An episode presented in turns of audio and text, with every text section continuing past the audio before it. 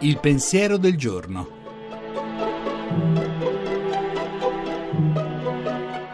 In studio Suor Alessandra Smerilli, docente presso l'Università Auxilium di Roma. Sono in molti oggi a chiedersi se esistono differenze tra uomini e donne nelle decisioni e nei comportamenti economici e se ci sono differenze, sono esse biologiche, naturali o dipendono dall'educazione, dalla cultura. Ma andiamo con ordine. Esistono differenze?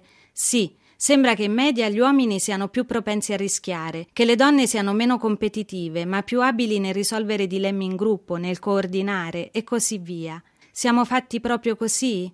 Un risultato interessante arriva dagli studi sulla competizione. Risulta che le donne sono riluttanti verso di essa e che quando si compete attraverso incentivi gli uomini si impegnano di più per vincere. Sorprendentemente, un gruppo di studiosi, andando ad indagare questi aspetti in alcune società matriarcali, per esempio in India, si sono accorti che in questi posti avviene quasi il contrario, le donne sono più competitive. Si direbbe quindi che questi aspetti, almeno quello legato alla competizione, che oggi nella nostra società determina una disuguaglianza di opportunità, non siano dovuti a cause biologiche, ma siano il risultato di educazione e cultura. È importante distinguere, perché ciò che è frutto di educazione e di cultura può anche cambiare attraverso l'educazione e la cultura, ma è anche bello comprendere che esistono differenze iscritte nel DNA. Quelle vanno assecondate e valorizzate perché sono un segno che l'uomo e la donna insieme, nella reciprocità, sono immagine di Dio.